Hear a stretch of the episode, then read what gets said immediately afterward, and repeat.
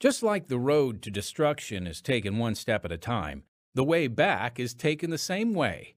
After a changed heart, one still has a long way to go until they're a different person, just like the man in today's story, so let's dive in. Hello, friends. Welcome to the Unshackled Audio Drama Podcast, where we share the gospel of Jesus Christ through the art form of audio drama. Yes, and that includes sound effects.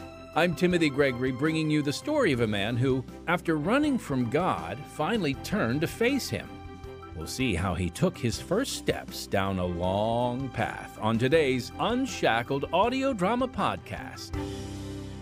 Also, you'll want to stick around because later we're going to give the rest of you an opportunity to enter yet another sweepstakes drawing for a prize. Now, it's not a cash prize, but it is a prize, and I think it's a prize that you are really going to like if we draw your name. But first, let's get into it, folks. The conclusion and part three of the classic true story of William Cull Wilcox.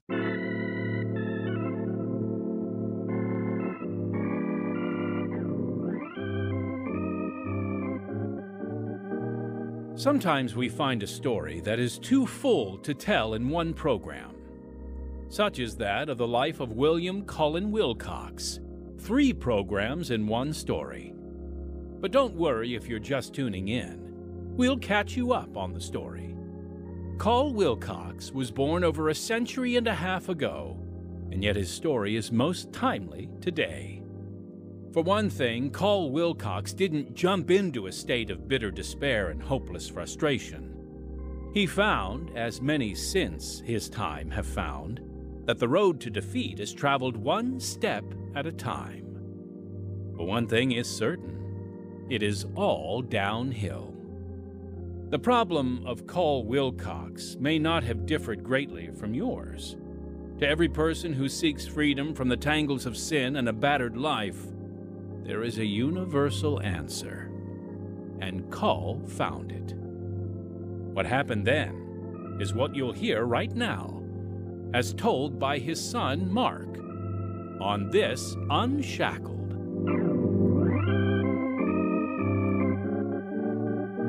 My father, Cull Wilcox, was born in a small Ohio farm community. He and his young friend Johnny got in trouble, were arrested, and put in jail. Breaking out, they went first to Cleveland, then on to Chicago. Cull and Johnny saw Chicago from the one sided viewpoint of Skid Row. That's where they stayed. To keep warm, they went to hear the famous evangelist Dwight L. Moody. Moody, in his sermon, reminded Cull that he was a sinner in need of forgiveness and peace of mind. It was the story he had heard in church back home many times before. Cull wanted to go forward and receive Christ, but didn't. Instead, he and Johnny went west to Montana. There they became seasoned sinners before reaching the age of 20. Seemed like every time Cull wanted to do something right, he couldn't go through with it. And in less than a year's time, he and Johnny went chasing after gold, were involved in a gunfight, and run out of town. Were almost killed by renegade Indians, and stole horses to ride back to the ranch. Finally, they were caught in a flash flood. The flood caught Cull and Johnny before they could escape to higher ground and swept them right off their feet. Cull was swept downstream and pulled under several times. He heard his partner cry for help. Cull himself was drowning. Then, out of the swirling waters came a heavy log. It nearly slipped from his grasp, but Cull hung on to it and found himself at least above water, catching his breath and being swept further downstream. Finally, he caught a willow branch overhanging the stream and pulled himself out and onto the bank.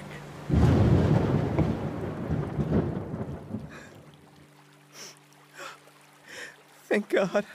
I'm alive. Oh, God. Thank you. But Johnny's gone, isn't he, God?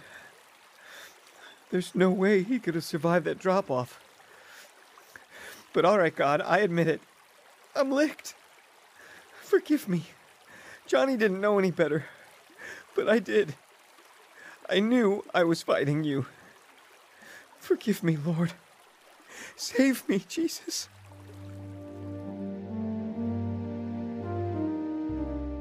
They never found Johnny's body, but God saved Cull. Right there, on that mountainside, he cleaned up Cull's life and gave him a new one. And that's really where this particular story begins.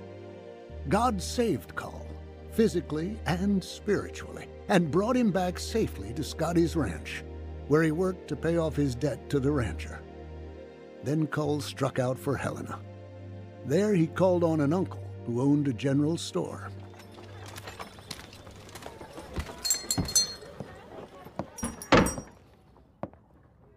Can I help you, young fella? Uh, you're the owner, Mr. Wilcox? Yeah. Do I know you? You look kind of familiar. I'm your nephew, Cull, from back east. I might have knowed. You do favor your dad. yes, sir. Sure is good to meet you. Yeah, your dad told me in a letter you was in the territory of Montana. Uh-huh. I've been ranching, punching cows for about a year. Well, Cull, if you need a job, I could use some help. That's what I was hoping for, Uncle Jerry. Good. Let's have some grub, and then we can talk. Fine, I'm starving. It was a pleasant meeting. And as the days passed, Cull told Uncle Jerry about everything that had happened to him since running away, including the disappearance of his friend, Johnny, in the cloudburst, and his newfound faith. Good food, huh, Cull? Sure was, Uncle Jerry, real good. Are you trying to make me older? I can't be having a grown man call me uncle. You can call me Jerry. All right, Uncle. I mean, Jerry. That was sure a story about that escape from Old Death himself, you was telling me. I can't help feeling God has some kind of purpose in it all. I mean, maybe my being a. Uh, yeah, yeah. Well, uh, you know, there is nothing like clean living to uh, uh, to make a man grow up. Now, Cull, let's talk about what you'll be doing while you work for me. And by the way, how long are you staying? Well, I want to stay at least till I earn $300 Ooh, that's a lot of money. What do you need this three hundred dollars for? to get me back east, pay off my debts, and get me started in school. School. Yeah, I've been praying about it, and I feel God wants me to. Uh, yeah. Well, I- I'll pay you fifty dollars a month, and I'll give you free room and board. How's that sound? $50? Well, that's great. Now, I figure since you got this uh, religion business that you'd most likely work best selling dry goods. George over there will handle the wet goods. I was hoping you wouldn't ask me to sell liquor. All right, then, it's settled. Now I'll show you where you're going to bunk, and I want you up and clerking first thing in the morning. It all sounded good.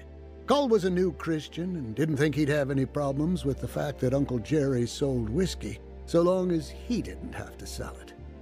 But like a lot of things quickly assumed, they'd later be proved wrong. Hey, kid, come here, will you?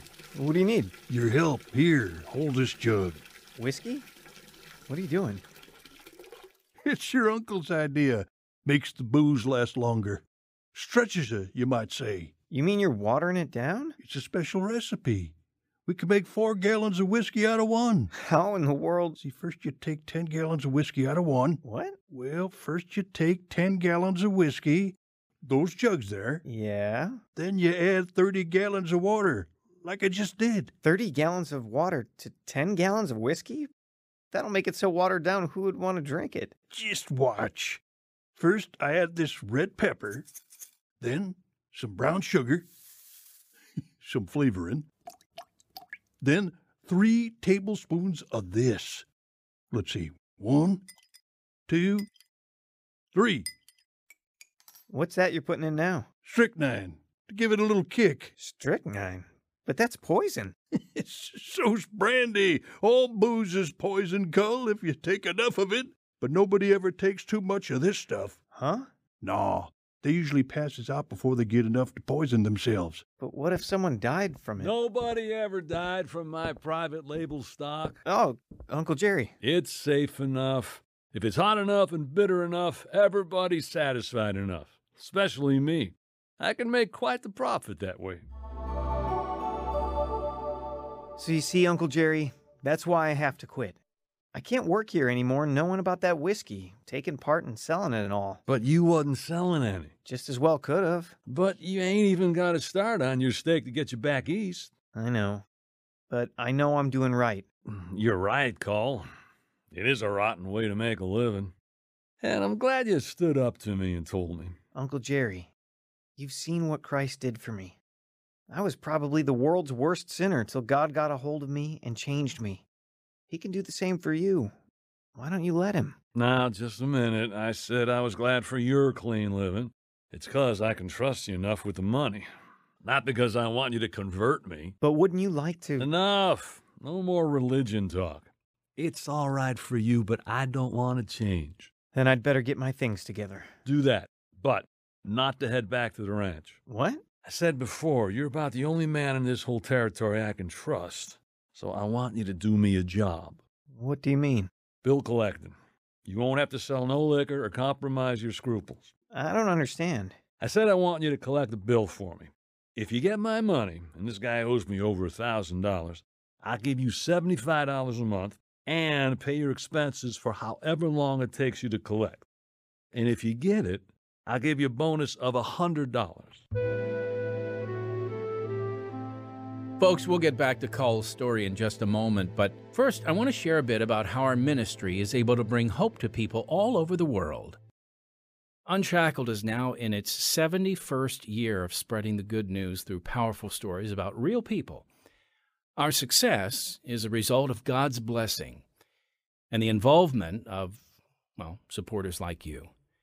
When you contribute to Unshackled, it has a direct impact. Your support allows us to hire quality writers, talented actors, as you can hear, a skilled production team, and a devoted staff.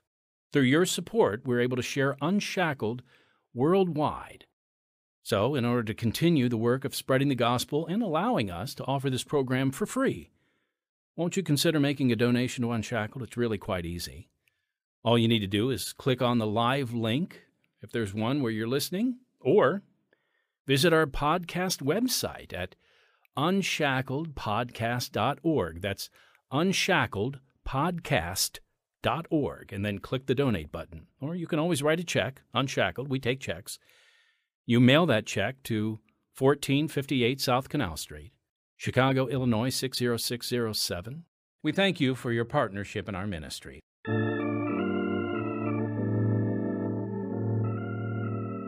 Now, back to the conclusion of the true story of Cull Wilcox, as told by his son, Mark. Cull's new assignment as a bill collector took him to the small town on French Gulch to see a man who owed Uncle Jerry over a thousand dollars. Mr. Lemoyne? Oui, who wants to know? I'm Cull Wilcox. I've come to take possession of your store to pay off what you owe my uncle. Oh, what do you mean you're going to take possession? Just to help you. You sign this agreement, and as soon as I take out what's coming to my uncle, I'll tear up this paper. But if you don't want to do business with me, you can wait for the sheriff. The sheriff? Uh, no, no, no, no, no, no. He, he will have uh, seizure papers. Uh, where is your paper? I will sign. Thanks. I have no money. I cannot pay your uncle. You, you see, see for yourself. What's this? Yeah, that's the tab. The boys, they buy. I keep track. Do they ever pay?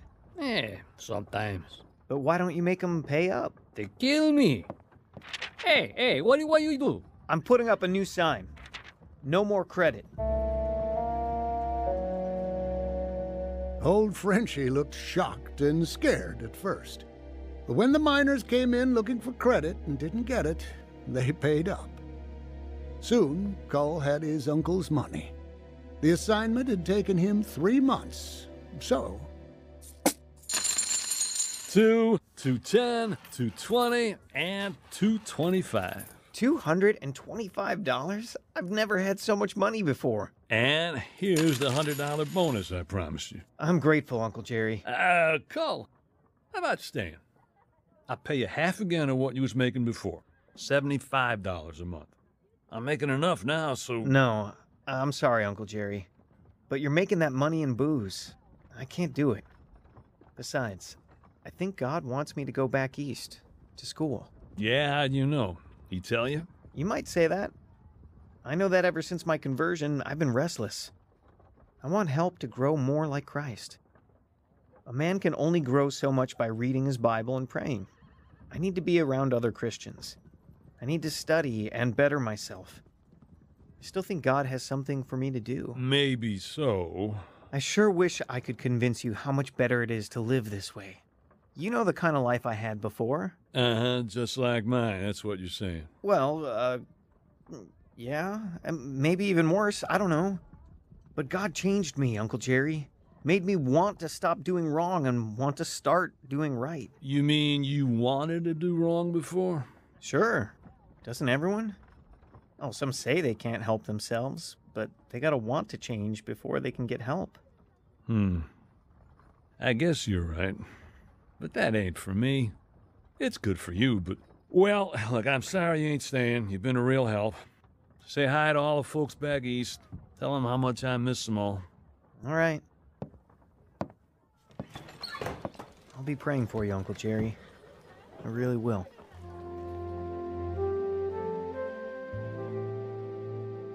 When he got back, Cull was welcomed by the family and old neighbors, the prodigal returning.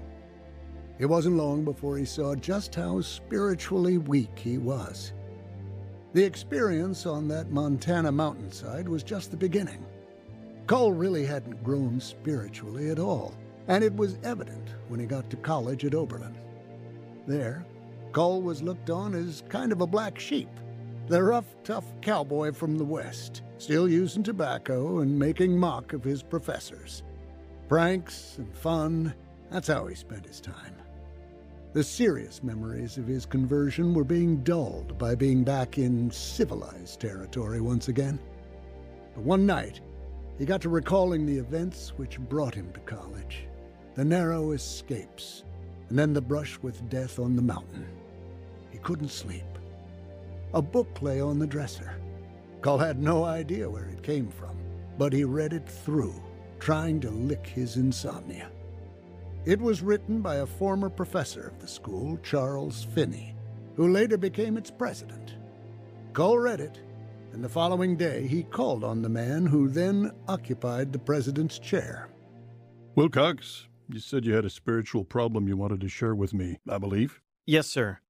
I've been reading this book by Charles Finney, and it's really pointing a finger at me. Oh? It says I should give myself over to the Holy Spirit to let God live life through me.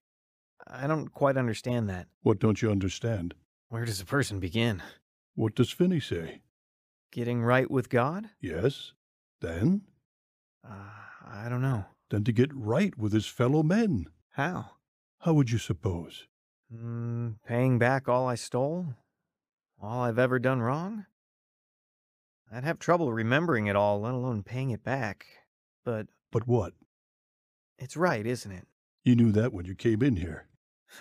yes, I suppose I did. Let me have that book. Here. Read this. You will be called eccentric, and probably you will deserve it. I never knew a person who was filled with the Spirit who is not called eccentric. And the reason is they are not like other people. Charles Finney, that great saint of God, died before he ever knew he'd helped Cull Wilcox. But his clear, decisive statements about living a Christian life rang clear as a bell. It wasn't long before Cull had searched out all whom he had wronged in his sinful past. It wasn't an easy job, and he had to stay out of school a year to earn back the money to do it, sending money to people he had robbed, cheated, and deceived. Finally, to the best of his memory, it was done, and Cull had the feeling of walking on air. In the meantime, much happened. He finally finished school, but before doing so, he met a pretty young girl named Ida Bell Clary. And when Cull accepted a church job in Toledo, he asked her a very serious question. Marry you? Uh, Cull, I. I. I Well, I know it'd be asking a lot to have you marry a minister, but you knew I was training to be a preacher when you met me two years ago. Well, you know I'm not objecting. You just sort of surprised me, that's all. Well, Yes, Cull. I'll marry you. They were married in 1881, and Cull planned to continue in the ministry. Then, at a missionary conference, he heard a deeply moving message. So, my friends, that is the picture today. Our brother, martyred by savages in Africa, but not before establishing a frontier for the faith there. Who will pick up his mantle? Who will take his place? Won't someone? Whom shall we send?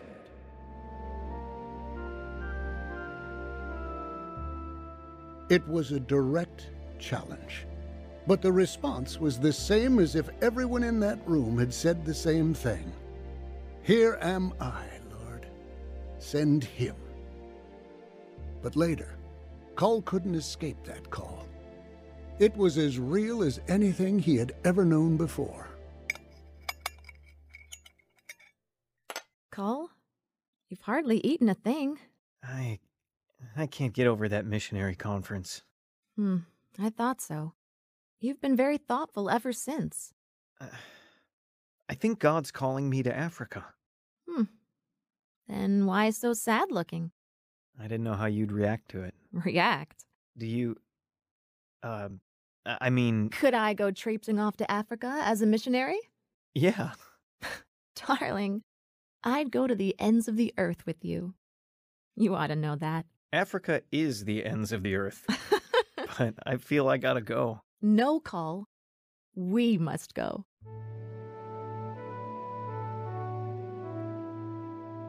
So that was what Cull and his bride set out to do. Missionary work would be their life. First, to learn the Zulu language. Then to spend nearly two score years bringing the people to Christ. Cull did much of lasting significance. He made a first translation of the Bible into the Zulu language. He established an industrial mission to help the Zulus find a sustaining economy. He started a school for Zulu children, and he was a great influence in the voice of South Africa's government, speaking out against its bigoted policies. God blessed his ministry in many ways, and finally, Cull Wilcox was retired and returned to the United States. Here he lived out his remaining years quietly, and in 1928, at the age of 77, went to be with his Lord.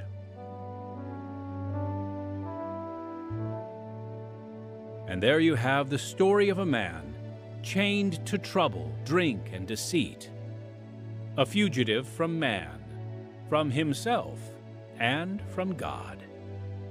But it's also a story of what God can do, a demonstration of the power of God, delivering from sin and guilt into a life of purpose and usefulness.